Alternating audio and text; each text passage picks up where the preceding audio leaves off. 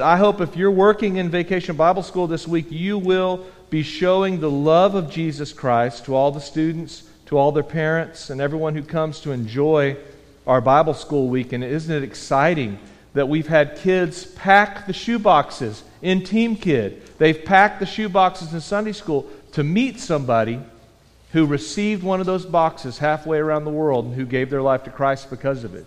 And we can see that these seeds are harvested. And if you're not working in Bible school, by all means, go over there to Southside on Thursday. But I hope you'll remember us in prayer this week as we. Uh, Bible school can be a long week. You go to work all day, you come up to uh, church all night, and it's, it's a long week, and we, we get tired. So pray that the Lord will give us strength as we minister this week. Our theme, as you can see this week, is twists and turns. And the theme, you'll notice I'm changing the sermon that's in the bulletin. Our theme this week, uh, twists and turns, they came up with a theme verse, and the theme verse is Psalm 25, verse 4. So I want to preach on the theme, twists and turns, using Psalm 25 uh, as our text. Let me read you the theme verse, and we'll teach this to the kids this week.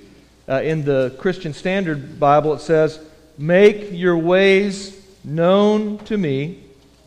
Lord, teach me your paths, or make your ways uh, known to me, O Lord, teach me your path in the ESV. So I have a question. Raise your hand if this means anything to you. Up, down, up, down, left, right, left, right, A, B, A, B, select, start. Does that mean anything to anybody? One, two, three. Okay, Chris, what is it? What's that? You know what you know what it's for? What game? Who remembers the game? What game is it, Mondo? Contra. He's got it. All right. All right, just raise your hand if this means anything to you. There's no basement in the Alamo. Lynn, what is it? For the Pee Wee Herman movie. Okay, so back in the 1980s, there was a video game called Contra by Konami. Now, I remember, this is how old I am. I remember going to Blockbuster Video and renting the game and taking it home for the weekend and playing the game with my brother or my friends. And we would play this game for hours and we could never win it. We would always be beaten by the game. And it was a run and gun game set in the future, and it was really fun to play. And, and you just had unlimited bullets, but you couldn't survive the game. We never got very far because we were just renting it on the weekends. Well, one day a friend at school had a book, or a magazine, really. It was a, it was a video game magazine. And in the video game magazine, it said if you just, when you get to a certain screen, if you press in real fast, up, down, up, down, left, right, left, right, A, B, A, B, select, start, when you see the word jungle, you get infinite lives. So we went down to Blockbuster. and sure enough, the code worked. And we beat that game with that cheat code. And it was the most fun we've ever had playing a video game because we never ran out of lives. So the cheat code was out there. We didn't know it. We'd been struggling with the three lives that the game gave us. And it turns out that there was a code that made a terrible video game player like me able to win the game. But I had no idea that code was out there. I had to be shown the way. I had to be given the code. It wasn't inside of me, it was from outside of me. The maker of the game had to reveal the code. Okay? Uh, there's a lot of people that are lost at life. And there's all these voices and messages from different books and television shows and music and friends and influencers on Instagram and all that. And we all have to decide how we're going to live our life. What voice are we going to listen to? What way seems right to us as we go? But here's what I think is going on in our culture, what's going on in this country, and even in the world, is I think there's a lot of people who, in the back of their mind, are afraid they're living the wrong way. They're afraid they're missing the point, and they're wasting their lives. You ever wonder why we have an epidemic of mental health issues in this country? Okay? Now, some of that is it's because biology and, and um, chemicals and all those sorts of things, we recognize that. But you ever thought about when we talk about people that are just depressed and we run across people and they go to the, the, the hospital and, and, uh, or the doctor and they go to counseling and all these things. And I would say if you are feeling, if you're struggling, go to a counselor that's going to tell you the truth, okay? But one of the reasons that everybody is struggling with this these days, I think, is because we're afraid. We're afraid. And I think one of the great fears that people have in, just in our culture and in the world is what if we're not living the right way? What if we're getting this wrong? And I think that that is, um, you know, one of the saddest things that, that you see is because, and I'll just say, I think a lot of it has to do with the influence of technology. You know, it was a little bit more innocent whenever we were just playing Nintendo games. We didn't, nothing was connected to anything. But now everybody's connected to everybody else. And what do we see? What is making everybody so upset? And maybe it's not clinical depression. Maybe it's just sort of, I just don't know what to do with my life. When I look on Instagram or Facebook and I see all these people having all this wonderful time, and they have a perfect life. And if you walk into my house, what does it look like?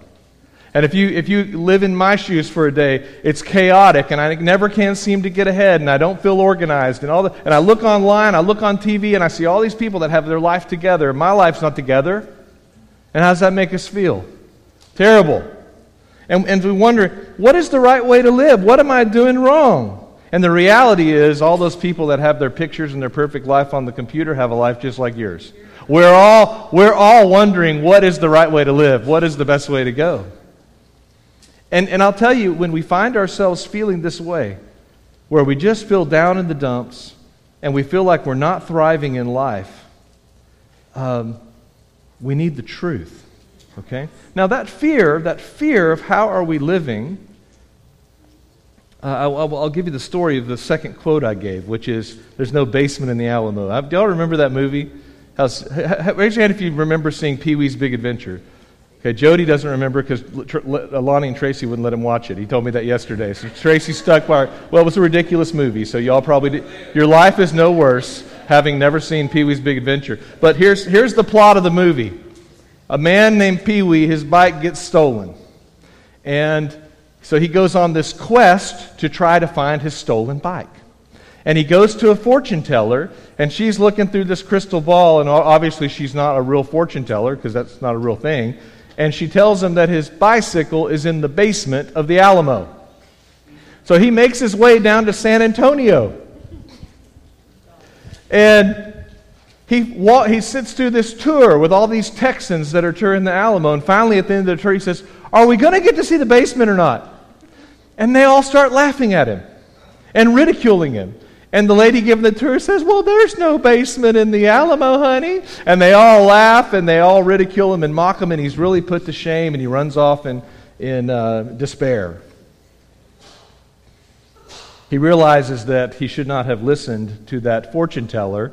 His trust was misplaced. In Psalm 25, David has a similar fear. He doesn't want to be put to shame in front of his enemies. He wants to be vindicated for his love for the Lord. Listen to the way the psalm begins. David says, To you, O Lord, I lift up my soul. O my God, in you I trust. And listen to what he says Let me not be put to shame. Let not my enemies exalt over me. Indeed, here's the promise none who wait for you shall be put to shame. They shall be ashamed who are wantonly treacherous. And then he stops and he makes this request of the Lord Make me to know your ways, O Lord. Teach me your paths. Lead me in your truth and teach me, for you are the God of my salvation. For you I wait all the day long. I think uh, I heard Tony Evans say this one time. He said, You know, all of our problems, whether it's racism or, uh, you know, melancholy or, or, or our attitude, our relationships with other people, all of this could be cured if we would just get right with the Lord. And so here, um, David is doing that. He's saying, I'm waiting for you, for you're the God of my salvation. What this verse tells us is there's a truth you can believe, and if you believe this truth, you will never be put to shame. Your enemies won't win. Now, you don't have enemies like David, but you do have an enemy called sin. And sin is so dominant in all of our lives that the Bible actually calls us sinners. That's how we're described, over our nature. But did you know sin does not have to get the final word? But how do we get there? How can we know the truth? How can we avoid losing the battle with sin? And how could we avoid having to face eternal death? How can we know the path now? How can we know victory now? Because here's the thing nobody's going to walk up to you with a magazine and give you infinite lives. You know, when I, took, when I would rent that video game from Blockbuster, you know how many lives it gave me to begin with? Three. You know how many lives God gives you? One. So you got to get it right now. You, don't, you can't push in a code and get infinite lives. All right? Now, you can believe something and have one infinite life. But what's important is that we understand now. How can I know God's path now? How can I know God's ways now? How can I have victory now? And this passage really does help us find the way. If we'll go to the right person, if we'll ask for the right thing, and if we'll ask in the right way. First, go to the right person. Show me your ways, teach me your path. Who's he asking? Oh Lord. He's asking this question with ultimate respect for the Lord. He's asking the Lord to show him.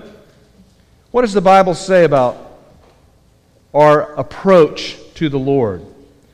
Well, the Bible says that when you start asking the Lord to show you the way, you're asking the right person. The Bible teaches us that the fear of the Lord is the beginning of wisdom, and the knowledge of the Holy One is insight. Job 28 28, and he said to the man, Behold, the fear of the Lord, that is wisdom, and to turn away from evil is understanding. Psalm 111:10, the fear of the Lord is the beginning of wisdom. All who follow his precepts gain rich understanding. His praise endures forever. Proverbs 1 7. The fear of the Lord is the beginning of knowledge, but fools despise wisdom and discipline. You want to know how to know you're living right, how to have victory, how to, how to know that you can be forgiven of your sins and have a life and a relationship with God, a life that will last forever. You got to go to the right person. You got to approach the Lord. Oh Lord, show me your ways. Teach me your path. Ask, second thing, you got to ask for the right thing. Now, what is David asking for? He's asking really to be shown the way. He's asking for his path to be enlightened. He's asking for wisdom. He's not asking for knowledge, but he's asking how to walk. How do I walk in light of what I know? Again, there's no cheat codes to life. There's no ritual you can say, there's no chant. There's no talisman, but we do have a promise. We can go to God. If any of you lacks wisdom, let him ask God, who gives generously to all without reproach, and it will be given to him. So you can pray. You can say, Lord, I, mean, I don't know where everybody is. There's some people in this room, you've been Christians for 65 years. And there's some people in this room, and you're, you're still on that path of accepting the Lord. You, you, you're still there in the decision point. Am I going to throw in and am I going to trust Jesus with my life or, or am I going to reject this gospel? But you can ask. You can ask for light. John 8 12, Jesus said, I am the light of the world. Whoever follows me will never walk in darkness, but will have the light of life. I've come into the world, he said in John chapter 12, as a light, so that no one who believes in me should remain in darkness. Jesus has come, and what is Jesus? He's like a big flashlight. He, he says it I'm the, light, I'm the thing that's illuminating. I'm the thing that's showing you not only what the truth is, but how to live. And, and this is the amazing thing about it is that when Jesus is going to show the way, so David's saying, Show me the way, show me the path, teach me how to live. All right, Jesus comes, and the very last night he was with his disciples in John chapter 14. You know, here we could, we could say, well, I'm going to pray for the way. Show me the way. Show me the way. And he says, okay, I'm going now, but you'll come with me. And Thomas says, well, we don't know where you're going. How are we going to know the way? Thomas says something very similar to David, doesn't he? What's the way? You know what Jesus says back to him? I'm the way. I'm the way. I'm the truth. I'm the life. I'm the way. So David's saying, Show me the way. And then God has shown it to us. The way is Jesus. That's what we learn in the gospel is that Jesus is the way. He's what we're looking for to calm our fears. and to assure us that we're not living a wasted life, that we're not destined for shame and destruction. When, when you live in a culture where people have decided they're not going to go to the Lord for wisdom, and when they're not going to seek the light of life in Jesus Christ, how else would we explain what's going on in our culture, which everyone is moving towards despair? Doesn't it make sense that we'd all be moving towards despair? When you reject Jesus, you reject life. That's what we've done as a culture. We've rejected life. We've said, uh, the culture at large has said, we don't want to hear from these Christians anymore. We're going to go our own way. What happens when you decide to go your own way? When you decide that there's no God? Well, you're just living in a world full of terrible people. I mean, you can't escape the reality of what the gospel teaches, can you? You're living in a world and you wake up and they say, wow, they're, they're blowing up all the buildings in Ukraine. They're having a civil war in this country. There's a pandemic breaking out. I, I read the news and I, and I ask myself, should I keep reading this? Because it's so, it's so bad. And again, that's another one of the problems. A hundred years ago, you didn't have news like that. You, didn't, you couldn't know what was going on everywhere in the world all at once. But when you do, as we do, know what's going on everywhere in the world at once, it's not a pretty picture, is it? It tends to confirm what the Bible says that there's no one good, no one seeks after God, everybody's wicked. And so, how else could we live if, if we've rejected the gospel and this is the world we have? And if you reject God and you reject that there's anything supernatural, all you have is the natural. So, all you have is, what, about 70 or 80 years to live on a planet where everything's going bad? And then you die and that's it and there's no purpose to anything? No wonder people are walking around in despair. No wonder what people say, well, maybe the problem is, is, is I, I'm a boy, but maybe I'm a girl. I'm a man, but maybe I'm a woman. Maybe I should try this. Maybe I should do this. Everybody's searching, aren't they? They're searching for something that will give them peace. They want to know the way, they want to know the path. And they're looking for the cheat code. And they're looking for the basement of the Alamo. And when they find out that it's not there, they say, oh no, what am I going to do? They'll chase after the next thing, chase after the next. Are you tired of doing that? Psalm 25. Uh, I was in one of the Simeon Trust workshops. I think I've told Chris about this before. I was in the Simeon Trust workshop, and in those workshops, we get assigned a, a leader of the group who's going to evaluate our sermons. So we had been told to write sermons on the book of Psalms, and we sat down. This was in Lindale. We sat down in Lindale at the table, me and these other preachers, and the guy that was our leader was the guy that had written the commentary on Psalms. He had written a commentary on it. I thought, oh no, this is going to be terrible. His name's Jim Johnson. And I was, I was trying to find my Jim Johnson commentary. I don't know, somebody has it. I don't know who's got it. If you got it, bring it back. Uh, or read it and be blessed by it. But so, Jim, here's what Jim says about this, this psalm. Whenever David is saying, Don't let me be put to shame, show me the way. Here's what he says He says, We're all like ants walking on a giant beach ball. And the ant is just walking along on the beach ball, and the ant doesn't realize how small he is. the, the ant's not sure what to think about the world. He's just an ant walking on a beach ball. He doesn't have any idea anything that's going on. He says that's kind of how we are, isn't it? If we're just going to try to figure things out on our own, we're like an ant on a beach ball trying to figure out the meaning of the universe. Not going to happen. But the wisdom is when the ant, or us in the, in, in, in the I, to, to move it to reality, is when the ant says, Okay, who am I? Who are you? What do I need to do? Lord, show me. Because I don't want to get to the end of my life and be put to shame. So, we have to go to the right person. We have to ask for the right thing. That is, Lord, give me wisdom, show me. And the way we do is we fear the Lord, okay, and we ask for the right thing. Show me, show me, show me. And here's the thing you guys come here every week. God's been showing you every week. We open up the Bible and we proclaim the truth. But when we're asking the Lord to show us the way, we have to ask in the right way with earnestness and humility. Here's what our, our attitude must be Lord, if you show me how to go, I will follow. If you show me your will, I will obey it. We have to come to the Lord with earnestness and humility. A lot of people want to come to the Lord and they want to tell him what their plan is and see if he'll rubber stamp it. That's not the way we come to the Lord. Jody and I were at the pool yesterday after the tower tournament, and we were talking about it. And Jody said, I'm going to try to get your quote right here. But Jody said, What we usually do is we come to the Lord and we see if His will is lining up with ours. Instead of coming to the Lord and making sure that our will is lining up with His. Was that about right? And I thought, I said, Jody, I said, that's a really good point. We kind of come to, to we kind of say, Well, I want to see what God's will is to see if I approve of it. Well, is that submitting your will to God's? Or trying to make God's will submit to yours. And then we try to bargain with God. Well, Lord, if you'll do this, I'll do this. But if He won't do this, then you're not going to do this. That's not humility. That's not earnestness. If you're truly and earnestly seeking the Lord, you humble yourself. If my people who are called by my name humble themselves, is what the, uh, was God told Israel. You got to humble yourself. You got to pray. You have to seek my face. You have to turn from your wicked ways. Then, I, then, then we got an open line of communication. But as long as their hearts were hard, as long as they weren't willing to submit to the Lord, he, he says he wasn't going to hear from them.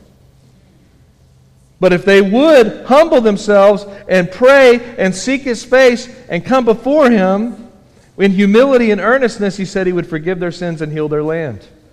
Now, we know what happened, don't we? How many of us studied Jeremiah today? They didn't listen, they didn't do it. And here, here come the Babylonians. Proverbs chapter 3, verse 5 says, Trust in the Lord with all your heart and lean not on your own understanding. When you come to the Lord for salvation, at some point you have to say, He's smarter than I am. I'm not going to lean on my own understanding, but I'm going to lean on His. Joel chapter 2, verse 12. Yet even now declares the Lord, speaking to sinful people under judgment, he says, Return to me with all your heart, with fasting and weeping and mourning. Return to me with everything you have in humility. Fasting, weeping, mourning. Jeremiah 29, chapter 13. You will seek me and find me when you search for me with all your heart. Jesus said in Luke chapter 13, Strive to enter the narrow door. For many, I tell you, will seek to enter and will not be able. Why are they not able? Because they won't humble themselves, because they won't come in earnestness, because their hearts are hardened. Deuteronomy chapter 6, verse 5. You shall love the Lord your God with all your heart and all your soul and all your might. When we truly trust in Christ, what are we trusting? We're trusting that God has provided a perfect sacrifice. When we trust in Christ, we're trusting that He is in control. When we trust in Christ, we are trusting that He really does love us, that He really knows what is best for me. And that if He tells us what to do, not only is that in our best interest, but it's also a non negotiable because He's the Lord. In other words, the soul that would approach God to be shown the truth. When he encounters the truth, he doesn't sit in judgment of the truth, but he submits his life to it. That's what it means to seek with all your heart. It means, God, show me, and I'm all in. Is that your attitude? Show me, show me, and when you see it, are you all in? What are we doing this week? We're showing kids, hey, your life, you're little now, but your life is going to have all these twists and turns. It's going to go one way. I mean, we, and those of us that are older can say, this is the truth, isn't it? We can say, I thought my life was going to go this way, and then it went this way, and it zagged this way, and it went this way. But what, when we get to the end of the board, you see it's sort of like the, a game there, right? The game pieces. When we get to the end and we look back, what do we say? Well, I, I made the best decisions I could to follow the Lord, and when I look back on it all now, I see it was His path. It was something He had planned from the very beginning, just like Jeremiah today. Before you were even born, I appointed you a prophet to the nations. And we want our children this week to learn to pursue the path of following Jesus with all their might. We want them to know the way. And the way is Jesus, and the path is to follow him. Christian, is that what you're doing? Could, could, could I take my 11 year old and say, Your name? Go watch how so and so is living. Because they will show you what it means to follow Jesus. Are you showing them how to walk that way? Is your life a life of following Jesus Christ?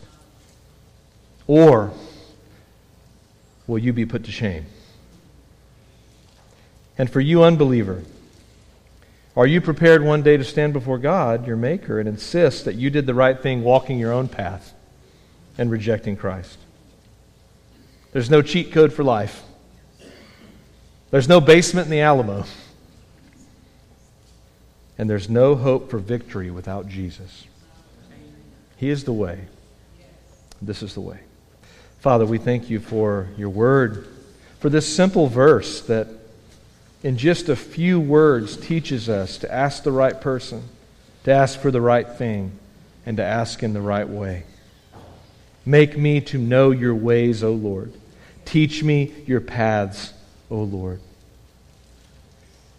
This week we pray, Lord, that our little children would approach you in humility and ask that they would know your way, that you would teach them your paths. Father, we know we've got to be humble to be, teach, to be taught. We have to admit we don't know everything. And Father, for the one in here who is far away from you, Father, I pray you would humble their spirit and their heart where they would ask you to show them who you are. That they would see the beauty of Christ in the gospel, a love like no other love. Uh, one who would come from a perfect heaven and perfect glory and humble himself, even humbling himself to the point of death on a cross, and doing that so that we might have a relationship with our Creator that we might know what it really means to live life. So we don't have to live a life of despair, this life David spoke about of being humiliated. Father, we're so thankful that in Christ that shame and that humiliation and that fear of wandering the wrong path has been taken away. And we're walking in the light. And that light drives away the darkness and beckons us to come out of the shadows and to live as children of God. Our life, Father, we know has many twists and turns. But we're, the, we're thankful, though, that when we walk through the valley of the shadow of death, you're with us. And your rod and your staff, you comfort us. Surely the goodness and mercy of the Lord will follow me all the days of my life, through all the twists and all the turns. Lord, we pray for anyone in this room that's not trusted you, that today would be the day of salvation. Father, we're thankful for the Hendricks being here today and Megan, and how they've sung to us uh, to remind us that this world is not all that there is, but there is an eternal life, there's a heaven.